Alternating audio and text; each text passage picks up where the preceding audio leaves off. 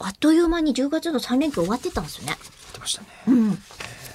徳島に行ってたはずですよ。あ、行ってました行ってました。私も多分行ってる予定です。私、すごいあっちこっちここ行かせてもらってて、この3連休。うん新潟あ行って、ええ、で、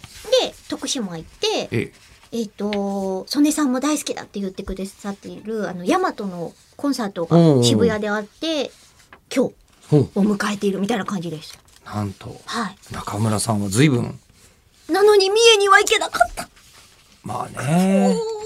新幹線で行くとこじゃないですからね、徳島だとねねえ。ああ、そうですね。徳島は飛行行け機でな行くくはんないですもんね。行けなくはないんですけどねは。いという、まあ、三重に行きたかったのは音量と忍者のせいなんですけども、はいまあ、それは置いておきまして、まして、えーはい。ちょっと感想ばっかり読み続けていたんですけど、あ、じゃあ、あの、一番最後にあまだちょっとなっちゃまだいきまうすんかですけれども、はいあの全くこれもあの、ある意味関係ないんですが、イベントに関してということで、丸めぐさんからいただいたメール、こちら最後の紹介します。はいえーイベント当日の朝から実は気になってたんです。んえー朝もですね、別のところで丸めぐさんとちょっとお会いしてた機会がございまして。えっと、あれでしょ、あの、文化放送のあ、人そうでしょ。そうそうそう、ねおはよう仲良しの公はい開はい生はい放送が朝からあったんですけど、こはいのはい日はい。え、えりこさんの髪の毛の編み込みって完成までに何時間くらいかかるんですかまたあれはご自分でセットするんですかと。あの、全く口を開くの内容とは関係のないんですけども、お問い合わせをいただきまして、多分、おはよう仲良しにもこのお問い合わせき来ないと思うんですよ。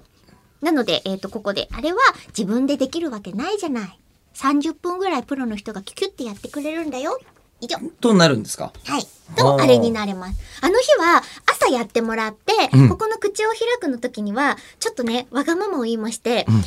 室が一個だけ和室のお部屋があるじゃないですか。ありますね、ありますね。あそこにいつもは、あの、ゲスト先生にお入りいただいて、うんうん茶しばいていただいてるんですけど、チャーシュー入っていただいてる。できましたら、あの、その日私、その和室に入れさせていただけないでしょうか、とお願いして、うんあの、直前まで和室で寝るというですね。うんまあ、朝ですからね。はい、コローンとして。しかも終わった後も、あ